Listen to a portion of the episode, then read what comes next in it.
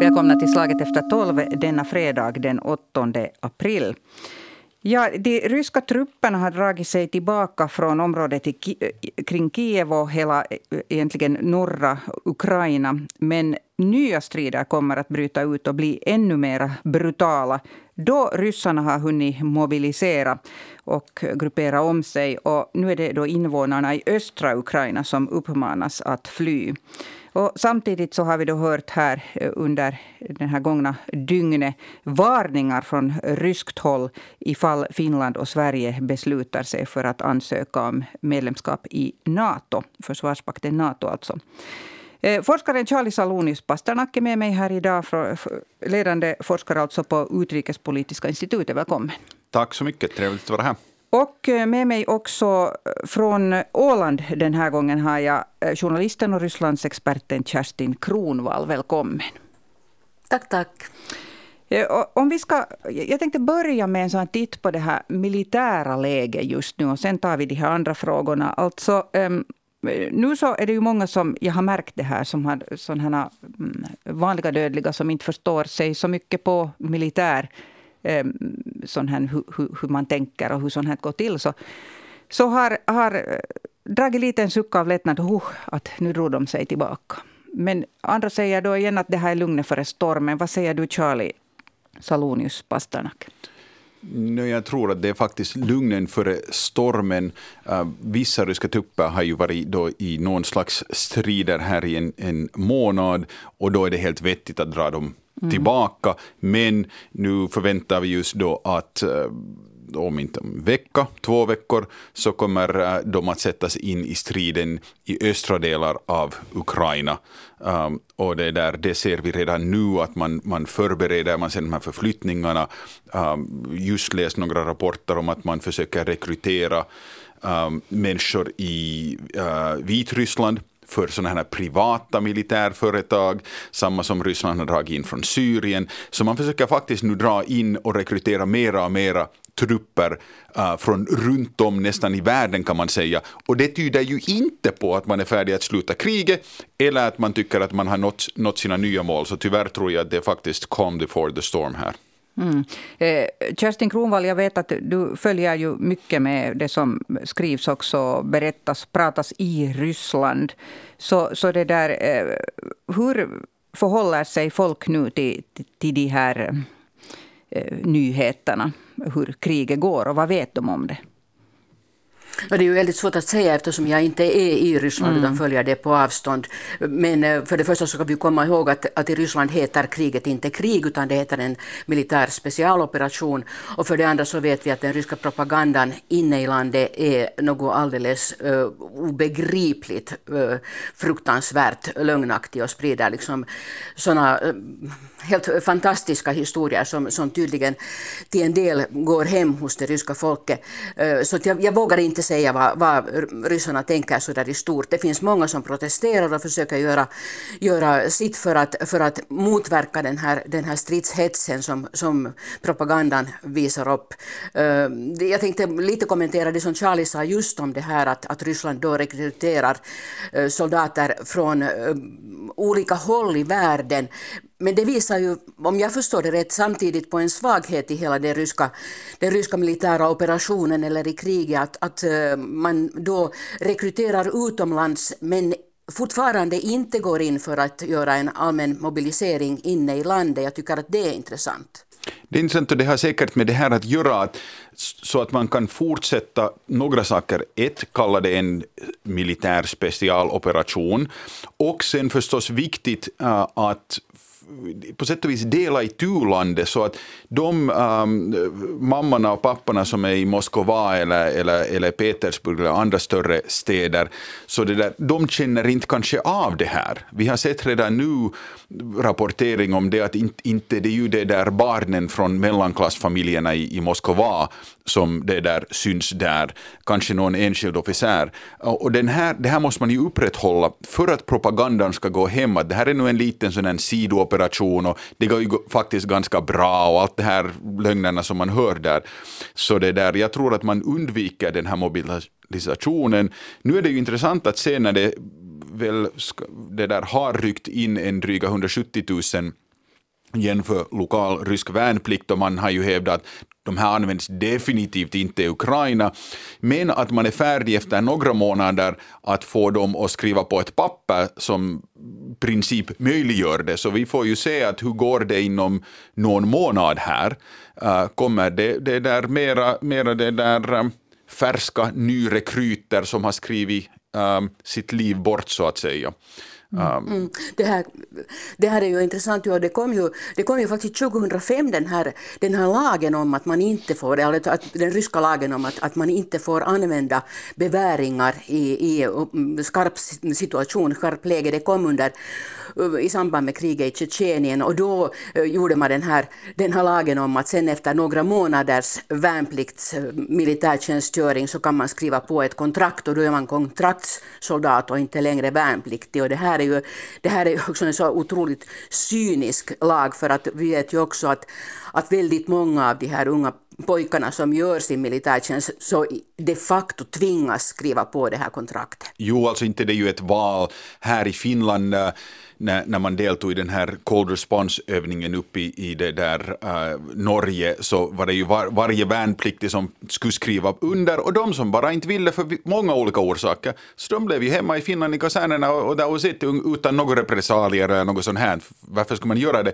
I Ryssland, ja, jag har förstått att det där att man måste nog vara ganska stark och rik om man ska på något vis undvika att sen skriva det här pappret på.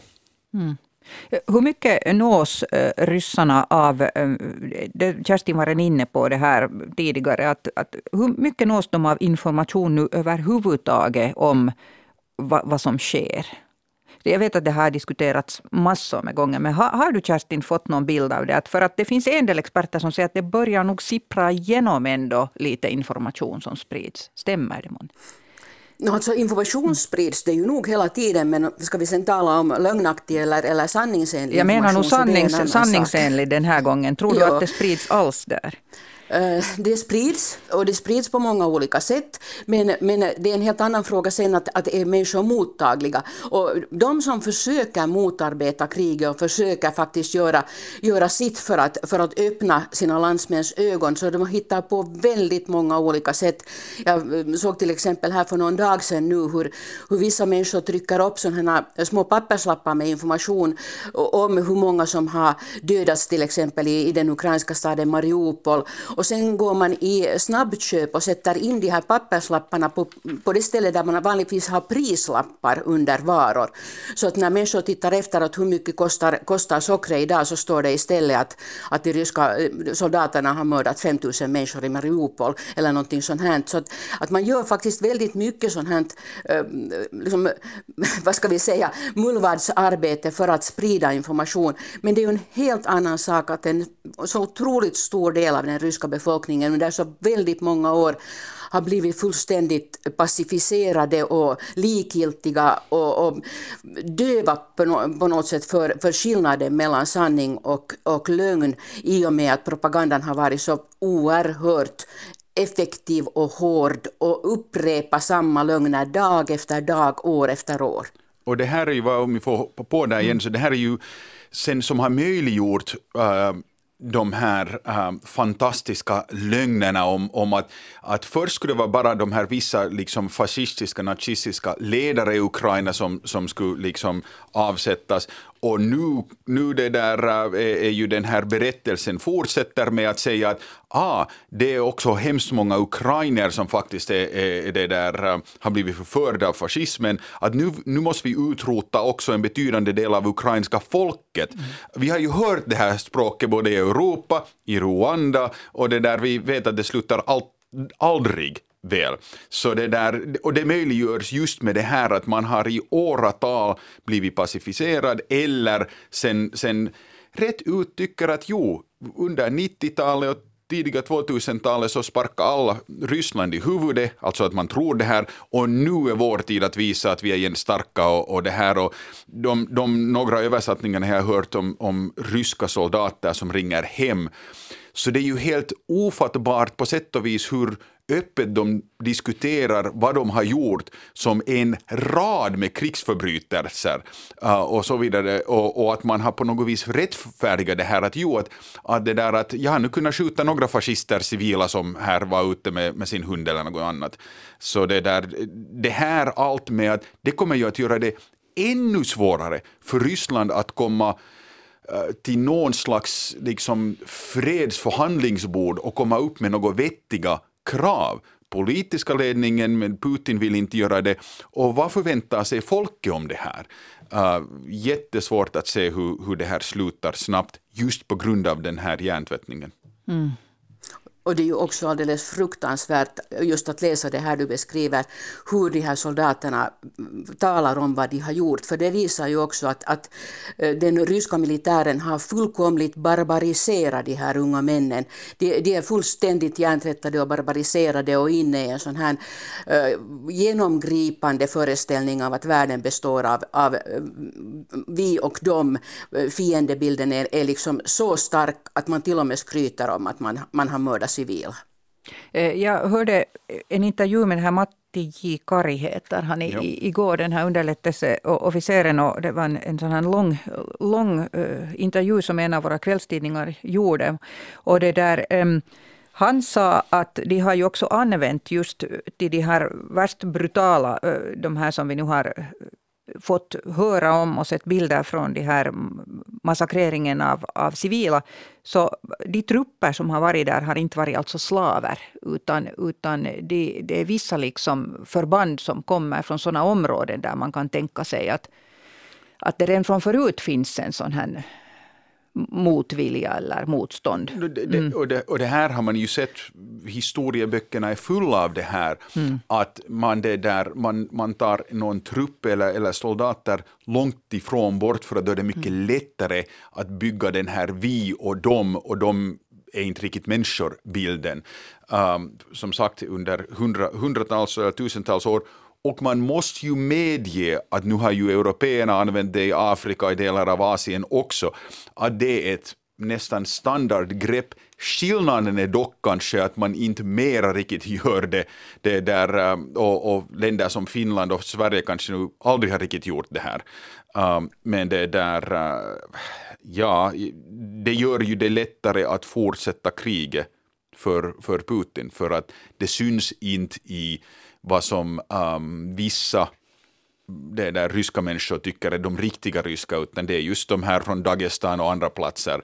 Och det där, de får ju sen dö för att de är, de är dumma idioter anyway, det där bondefolk och, och sånt. Så det, det gör det mycket svårt nog för ryska folket att på sätt och vis känna av det här kriget, annat än genom kanske sanktioner och, och sådana.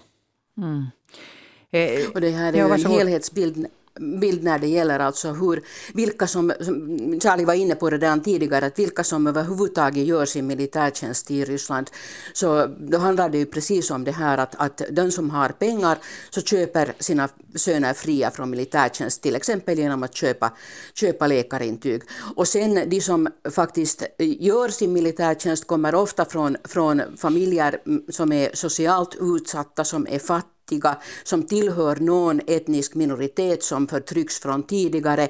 De här familjerna finns på väldigt många olika håll. De är inte, det är inte så att man har, har liksom tagit alla pojkar från en by eller alla pojkar från en stad.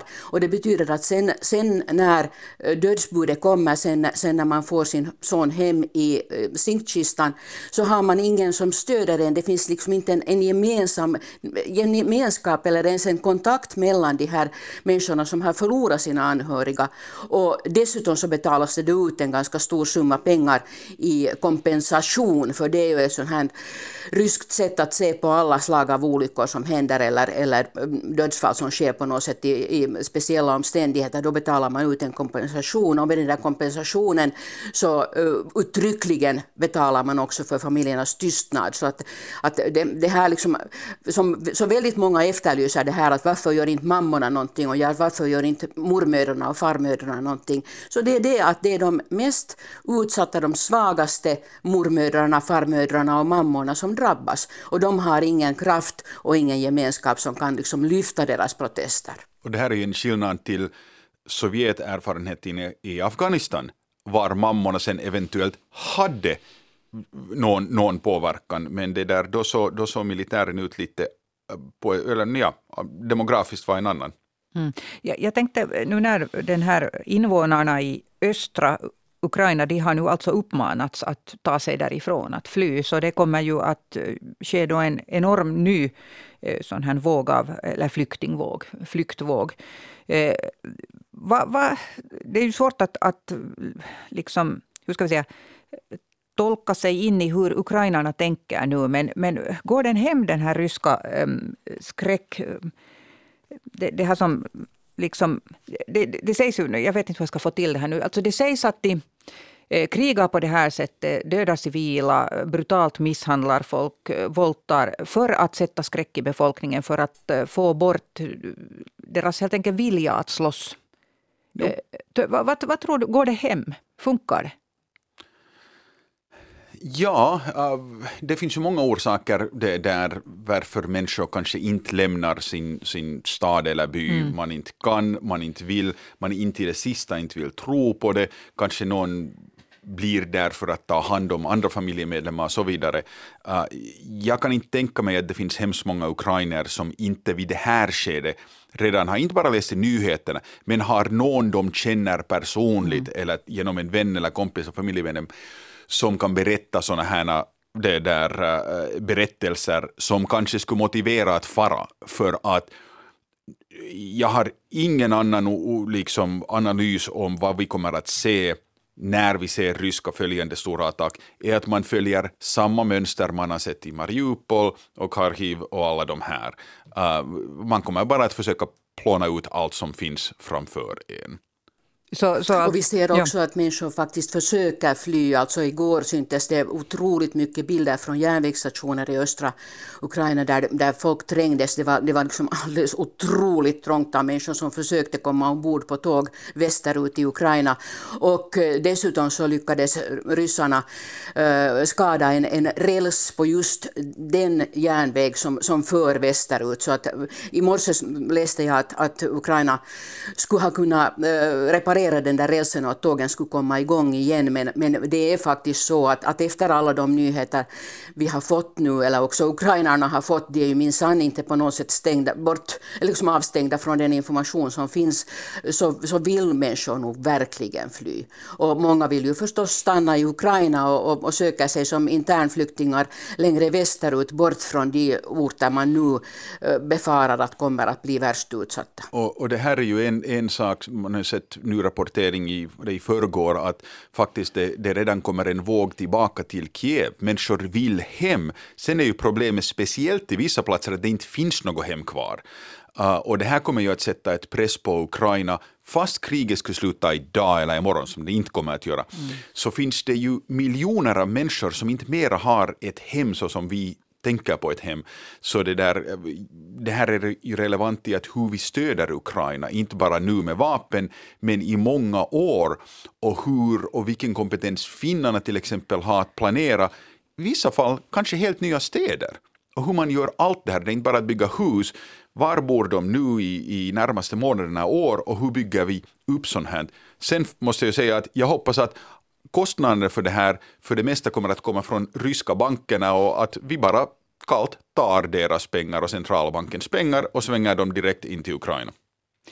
Eh, vi får se om, om, om det finns, det, det, tycks ha varit tillräckligt svårt redan att, att få alla att enas om eh, att sluta eh, importera olja och, och gas. Så att, att vi, vi ska hoppas att det finns en stark vilja där. Men, men det där, om vi, vi kort ännu... Ja, det har vi ju inte enats ja. om. Det finns ju ingen... Jag menar, det här med mm. olja och gas så är ju otroligt att man inte kommer mm. till skott och får ett beslut här. Och sen klappar man sina lurviga händer och säger att vi slutar importera ryskt kol, medan kol utgör en procent av den ryska eh, råvaru eller energiexporten. Så det, det är liksom en pipa snus att sluta importera kol, det är oljan vi ska gå åt. Mm. Och, och, det är som sagt så det, det tycks vara, sitta hårt åt. Det finns vissa som, som eh, är så beroende av, av eh, ryska resurser på den punkten att, att de helt enkelt säger att det inte klarar sig utan det, men då är det väl vår uppgift i, som EU att, att det där gemensamt hjälpa de länderna på något sätt att, att klara sig, tänker jag. Men, men det där, eh, den här, om vi talar ännu kort om försvarsviljan. Eh, ser du Charlie Salonis pastor någon, något tecken på att, att försvarsviljan i Ukraina skulle, skulle har förminskat, försvagats? Nej, absolut inte. Bara, bara stärkt. Och alltså, här... alltså de här grymheterna, de här massakrarna och det så har tvärtom gjort tvärtom. Jag, jag, jag, jag tror att det har bara... Om något har förändrats har det gått från att um, man i första veckorna hoppades att man skulle överleva och nu allt vad man hör ukrainska ledningen men, men andra också säga är ju att hjälp oss vinna det här kriget, att Ukraina måste vinna det här och det är inte bara för Ukrainas skull utan det är för europeisk säkerhets skull. Och, och, därför behöver vi mera stöd och vapen och så vidare. Så jag tror att den har bara stärkts. Uh, vi kommer ju tyvärr säkert att se vissa liksom, övergrepp på ukrainska sidan också. Det sker i krig tyvärr. Det har redan cirkulerat sådana ja, videon. Men ja. det där, och där måste man vara lite försiktig hur och vad de tolkas. Jag, jag är till exempel av ganska annan det där åsikt om hur New York Times rubricerar sina videor, men det där, jag tror att försvarsviljan i Ukraina har bara stärkt. Det kommer ju att sätta en viss press på fredsförhandlingarna. För att jag ser det som otroligt svårt för ukrainska politiska ledningen nu att säga att vi har som en nation nu stridit mot den här hemskheten och sen, i, sen ger vi tillbaka det som, som liksom situationen var före kriget. Så det tror jag inte mera är möjligt. Så om något så har den här civildrabbningen och kriget kanske no, gjort det just säga att perspektivet är att nu ska vi vinna det här. Nu ska vi köra ut alla ryska soldaterna. Mm. Det där, eh, det, jag såg igår ehm, information eh, som spreds via visst alltså trovärdiga eh, källor på, på Twitter åtminstone att British Harpoon, eh, någon anti-ship missiles have been delivered to Odessa. Eh, vad, är, vad är Harpoon anti-ship missiles, Charlie? No, det är robotar som, som man då kan avfyra från skepp eller från, från, från mark. Finland har ju sina egna varianter därav.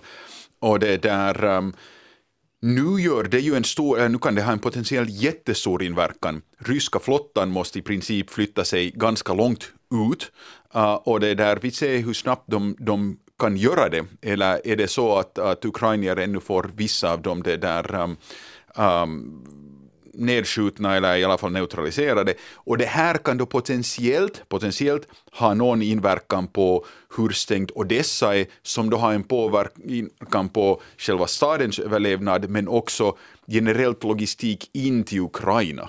Mm. Um, för att nu har vi ju sett en, en sån här marin, det där um, uh, no, begränsningsoperation som del av kriget från ryska sidan. Så, så det, kan, det kan ha, inte kommer det att svänga hela kriget, men nu kan det på, på området ha, ha någon påverkan. Det där, eh, eh nu har ju tonläget varit väldigt skärpt här nu beträffande Finland och Sverige. De senaste, eller det senaste dygnet har det kommit flera ryska uttalanden om att om ni, alltså direkta hot, om ni nu ansöker om medlemskap i Nato, så då, då händer det saker. Va, va, det där, eh, jag vet att, att du, Charlie Salonius Pasternak, har, har det där, kommenterat det här många gånger, men gör det en gång till. Eh, vad kan de göra? Det där, jo, som sagt, vi har ju hört det här förr. Um, no, det finns en hel... Först ska man ju väl säga att det spekuleras någon gång om kärnvapenanvändningen. Jag tror att den, den, den liksom gränsen är jätte jättehög och jättemycket högre. Uh, sen har jag tanken att Ryssland ska försöka nå en motsvarande operation som i Ukraina, det vill säga en större invasion. Det har de inte resurser för. Men nu är det ju fullständigt möjligt att man kan orsaka alla möjliga små problem politiska främst problem med mindre militärgrupper. För jag säger som, som vad då? No, vi säger att man, man, man kör in 300-400 ryska soldater och tar en, liksom en, en kilometer, kvadratkilometer i fin, finsk mark och säger att vi stannar här. Skulle det vara något problem för finska försvarsmakten att utplåna dem? Nej, no problem. Men man måste ju fundera att hur gör man det här? Och det skulle finnas en viss press för att om Finland inte skulle försvara sig skulle ju rättfärdigt andra NATO-medlemmar fundera på att varför ska vi ta Finland in om de inte ens är färdiga att försvara sig själv. Och dessutom är det en otroligt stor risk att det blir en frusen konflikt. Ah, så det skulle kunna orsaka alla möjliga politiska problem. Och sen har vi förstås de här lindrigare som skulle vara, de skulle vara rubriker i Finland, men nu skulle ju Finland gå på knä med cyberangrepp eller, eller sådana här, eller att använda då flyktingar. Jo, om Ryssland skulle kunna skicka några hundratusen flyktingar hit skulle det ju vara krångligare. Men det där, om vi ser det som vi såg 2015-16, att man, man begränsade till några tusen flyktingar, så det borde ju inte vara ett problem. Men det här är ungefär den där skalan, för att sen det här informationspåverkan och sånt här, så jo, enskilda finländare kanske kan falla för det, men liksom inte, inte falla i vårt samhälle på grund av det. Mm. Vad tänker du Kerstin Kronwall om, om, om, jag vet att, att du, känner ju verkligen till det, det ryska samhället och, och, följer med diskussionen där. Så eh, är det här med Finland och Sverige alls något sånt som vanligt folk um, diskuterar eller är intresserade av? No, det där med vanligt folk är ju så mm. svårt att bedöma. 143 Visst. miljoner människor, alla har sin åsikt. Mm. Men, och, och, det har ju ingen betydelse vad vanligt folk i Ryssland anser överhuvudtaget i sådana här frågor. Så det vi ska fundera på är hur, hur den ryska statsledningen beter sig, för att de frågar ju aldrig sitt folk vad de ska göra. Och det är klart att, att vi hör en, en väldigt hård retorik mot Finland just nu. Vi har gjort det tidigare och vi kommer att höra det eh, här fortsättningsvis. Och vi kommer helt säkert i Finland att att mötas av olika sådana hybridoperationer, eh, också om det inte går liksom till just så allvarliga saker som Charlie talade om, att, att det kommer en, en, en liten provinvasion först och sen ser man hur det går vidare. Men, men allt möjligt sånt här som kan vara allvarligt eh, tillfälligt för, för det finländska samhället, som till exempel angrepp mot elförsörjning eller, eller vattendistribution eller sånt här. Så det kan vi se. Sen kan vi också se någonting sånt här eh, som inte är liksom så omfattande men som ändå kommer att, att väcka väldigt många frågor i Finland, någonting liknande som den stora demonstrationen i Berlin i söndags där, där en sån här mm, stor bilkolonn demonstrerat eh, för Ryssland. Och om vi ser någonting sånt i Finland så kommer det åtminstone att skapa stor motsättning inne i Finland och, och det kommer att öka eh, agget mot den ryska befolkningen i Finland, vilket igen kommer att ge liksom vatten på den ryska propagandakvarnen som säger att, att Finland behandlar eh, ryssar illa och är aggressiva mot ryssar och då hänvisar man till den ryska militärdoktrinen som säger att Ryssland har rätt att försvara sina medborgare vilket, eh, var som helst i världen utanför landets gränser. Så det finns så väldigt många sådana här olika eh, hybridoperationer av olika slag som vi kan se här. Absolut, och, och, här, här måste jag det där säga att det var bra att republikens president Niinistö här det var väl förra veckan, var i början den här veckan, kom ut och sa att vi kommer att bli prövade, att nu, är det, nu gäller det att vi som ett folk, alltså det var riktigt nästan traditionellt vi, ett folk, ska förbereda oss på det här, vi ska inte vika och vi ska liksom se till att vår, vår gemenskap och samhörighet uh, hålls fast. Vi kommer att se provokationer. Så jag ser att statsledningen förbereder finnarna för att något kommer att komma. Vi vet ju inte vad. Och här måste jag ju säga att jag hoppas att jag har fel och för någon magisk orsak beslutar ryska statsledningen att de lite hotar och inte gör något. Jag tror att det är hemskt osannolikt, men, men, men jag är helt gladeligen fel i det här då om, om det blir så. Mm. Vad, vad, säger ni om, om vår... Eh, för, alltså hur förberedda är vi på sånt? Det alltid berättas i, i rubriken att Finland har ett jättestarkt och bra försvar och vi har mycket eh, folk i reserven och vi har bra med, med vapen och vi har allt möjligt. Ehm, det är klart vi säger så här, men hur, hur väl förberedda är vi de facto? No, jag skulle säga att, no, säger ofta att finska myndigheterna har en sån här gör, tala inte mentalitet i, i kommunikation. Uh, det gör saker varje dag och största delen ser man inte ens om, om man talar finska, svenska och följer de här sakerna. Um, så det där, men fast man är förberedd på många av de här olika sätten, uh, så det där, um, den första chocken är ju alltid där för att det är någon annan som har agerat. Vi vet inte när och exakt var och hur. Uh, och det viktiga är kanske lite som Ukraina i första dagarna, att klara sig för den där första chocken. Att inte nu gå helt i panik om man inte har el en dag eller mobiltelefonen inte fungerar och, och inser att det kommer att fixas och att sen den där grundbulten, det vill säga försvaret med mera, så den, den finns nu där. Man behöver bara fundera på varför det där Försvarsmakten kommer att ha jättemycket mera vissa typers repövningar och sen titta på vem alla man kommer att öva med här under våren och sommaren och hösten. Det kommer att vara ganska mycket och ganska ofta soldater från andra länder som är här. Så man har nu lite funderat på att hur bygger man den här liksom preventativa delen så att man i Ryssland kanske funderar att vi gör lite cyberoperationer, vi är en stormakt, vi måste protestera. Men det där Finland är nu lite för stark munbit här och det, de förberedelser vet jag pågår. Och jag skulle vilja tillägga här det här att, att det finländska samhället eh, är på det sättet väldigt Eh, starkt det, det, dels har det att göra med att, att vi fortfarande har en, en starkt förtroende mellan medborgare och beslutsfattare. Men sen också det att eh, det finländska försvaret är en helhet som inte bygger enbart på att Försvarsmakten skulle liksom hålla på med sitt och sen skulle resten av samhället vara på något sätt isolerat. Utan vi har ett väldigt, väldigt noggrant utarbetat eh, system för samarbete på, mellan alla olika aktörer i, i, i vårt samhälle, alla myndigheter har sina uppgifter. Så på det sättet är Finland en väldigt eh, stark stat. Men, men samtidigt så skulle jag ju faktiskt vilja eh, uppmana eh, alla i Finland att lite tänka framåt nog på det sättet att man skulle liksom gå igenom det här som vi har hört om i många, många år men kanske aldrig lyssnat till, att man skulle ha en viss beredskap hemma, hålla sig med, med en radioapparat som fungerar med batterier och se till att man har vattendunkar och kan, kan ladda upp vatten om det, om det behövs. Så att man har, har den här uh, torrskaffningsförrådet för tre dygn framåt och sådana helt vardagliga saker som, som man har talat om eh, eh, i, faktiskt i år och dag men som man kanske inte har tyckt att det, man behöver tänka på. Men, men nu tror jag att det skulle vara helt bra, också med tanke bara på ens egen sinnesro, att se till att man har skött de här sakerna. Det där är just perfekt poäng att då, då har man, man ser på alla de här hemska nyheterna, det är lätt att man går i en sån psykologisk, så att man blir mer och mer frustrerad, sen tittar man ännu på mera nyheter, man kan inte göra något och sen börjar man bli arg till familjemedlemmar, kompisar och kollegor och sånt här. Men om man gör något för sin egen säkerhet, fast det känns att det inte är riktigt länkar till Ukraina, så har det en positiv inverkan på ens egna psykologiska liksom, hållning. Och absolut, här, det är ju vissa delar av landet så det är normalt att man har mera mat och vissa delar har man kanske lite mindre.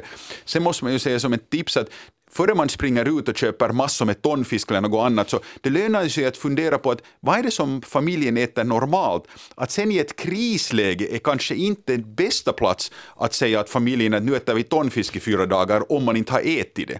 Och se till att man har mediciner och sånt här. Så det, det kan vara en helt intressant sak att göra tillsammans med familjen om nu inte barnen och man har barn är för små. Att fundera att hur ska vi på riktigt göra det? Hur värmer vi upp det och, och så vidare. Så det där, eh, och allt det här som sagt, det behöver inte vara för att vi tror nu att det kommer ett stort krig, men helt en stor höststorm eller något annat. Um, elen går av i höghus bara för att någon grävskopa har dragit fel, fel, fel liksom det där sladd. Så det där, men det har en positiv inverkan psykologiskt. Det är någon annan som har sagt åt mig att de, de har packat en så kallad grabbag också som de har väldigt lättillgänglig och färdig ifall man måste fly. All... Här kan jag säga ännu kanske lite humoristiskt, men mm. de som har en, det där, en sommarstuga vart de tänker att dit far vi. Så om det är en sommarstuga man delar med många andra i familjen så kan man ju fundera att borde man koordinera det här så att inte alla tycker att vi har en sommarstuga, alla tar sina kompisar och sen mitt i allt finns det 50 människor där det finns sex, sex sovplatser.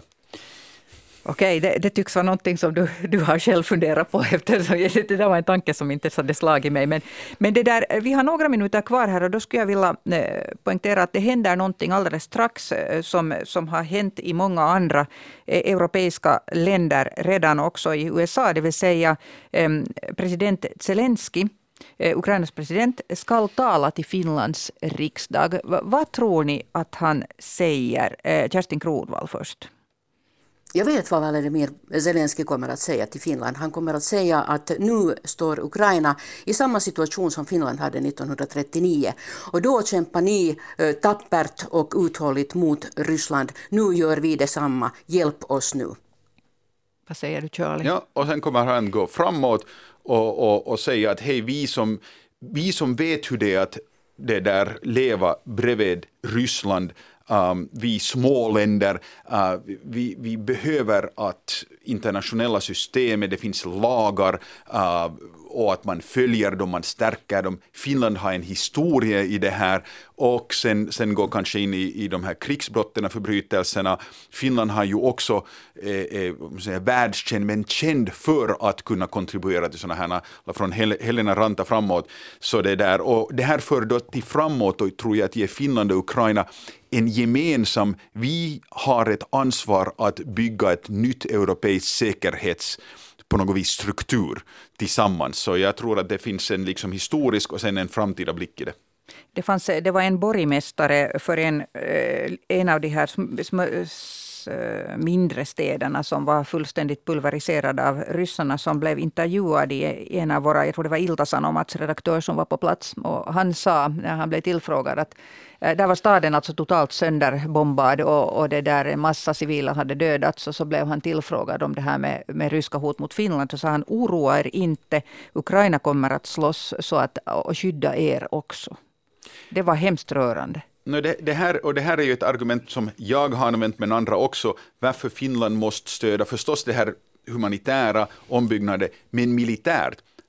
Det, det, låter kanske lite kallt, men varje tanks och rysk soldat som inte kommer tillbaka nära Finland, så är ju nyttigare och, och förbättrar finns säkerhet, i alla fall i, i korta loppet. Mm.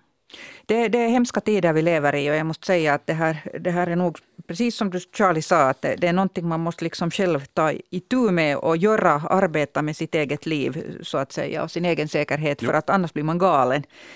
Jag vet inte om ni håller, vad säger du Kerstin Kronvall, har du, har du samma tankar? Jag, jag, jag, blir väldigt liksom störd av det här att, att hur många finländare berättar att de håller på att bli galna. När jag samtidigt har kontakt med en massa ukrainare som säger att, att de upprätthåller uh, en kraft, de upprätthåller en framtidstro, de är optimister, de, de tänker inte ge sig. Uh, vi ska försöka vara lite mer som ukrainare och sluta tänka på oss själva och försöka, försöka tänka på en gemensam bättre framtid. Det var bra sagt Kerstin. Det var mycket bra slutord för Helt den här super, sändningen. Ja, ja, det där, eh, alltså president Zelensky eh, stal för Finlands riksdag, så det kommer att streamas och det kommer att gå live på alla möjliga olika kanaler. Ni kommer inte att missa det. Och så jag, jag råder er att lyssna. Han kommer att tala på ukrainska och det kommer att simultantolkas till engelska. Eh, Charlie Salonius Pasternak, ledande forskare vid Utrikespolitiska institutet och Kerstin Kronvall, Rysslandsexpert och journalist, eh, var det som deltog här i Slag efter tolv denna fredag. Mitt namn är Bettina Sågbom och Slaget efter tolv återkommer på måndag.